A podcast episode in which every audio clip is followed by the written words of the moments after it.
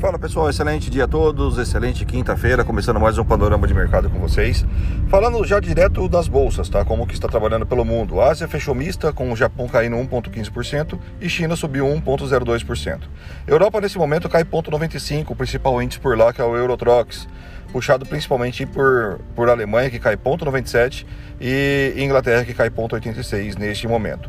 Isso tudo, esse estresse que está acontecendo, é refletindo aí a, o depoimento do Powell ontem é, em relação às taxas de inflação, é, que de novo ele veio com, com um discurso conservador dizendo que a, o risco de inflação nos Estados Unidos é passageiro, né?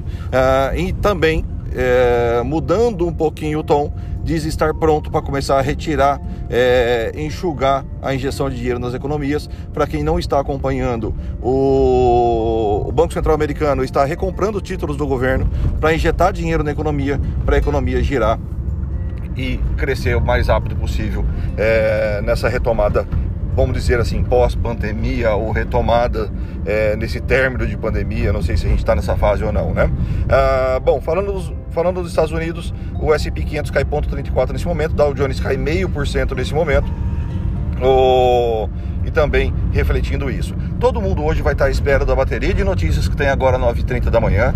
Temos produção industrial também, já vamos falar um pouquinho da agenda. E hoje o Powell fala aí ao Senado, então tem mais um um, uma horinha, uma horinha e meia é, do, do top-down do Banco Central, do Banco Central americano, falando aí ao Senado no dia de hoje.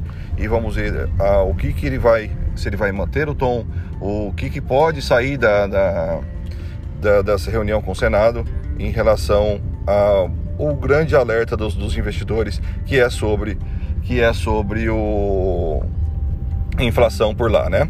Bom, é, vamos lá pelas commodities. As commodities nesse momento, o petróleo é, trabalha. Cadê o petróleo? O petróleo trabalha em queda forte, 1,87% WTI e 1,75% Brent. O Brent, para quem não sabe, é o petróleo que precifica a Petrobras aqui. Isso porque tem sinais que chegaram num acordo do quanto vai aumentar a produção de petróleo na Arábia Saudita, OPEP, o OPEP mais chegaram no acordo e está prestes a divulgar isso. Então, ou seja, mais oferta com a demanda baixa, vamos, sobrar, vamos sobrar petróleo no mercado, vamos ter estoques de petróleo mais forte, então isso acaba derrubando o preço. A verdadeira lei da oferta e procura, né? A gente viu o minério de ferro hoje subindo 1,69% lá fora e vamos ver se retoma o discurso do Paulo Guedes ontem em diminuir os, postos, os, impostos de importação do aço, derrubaram as bolsas das, das, das, siderurgias ontem.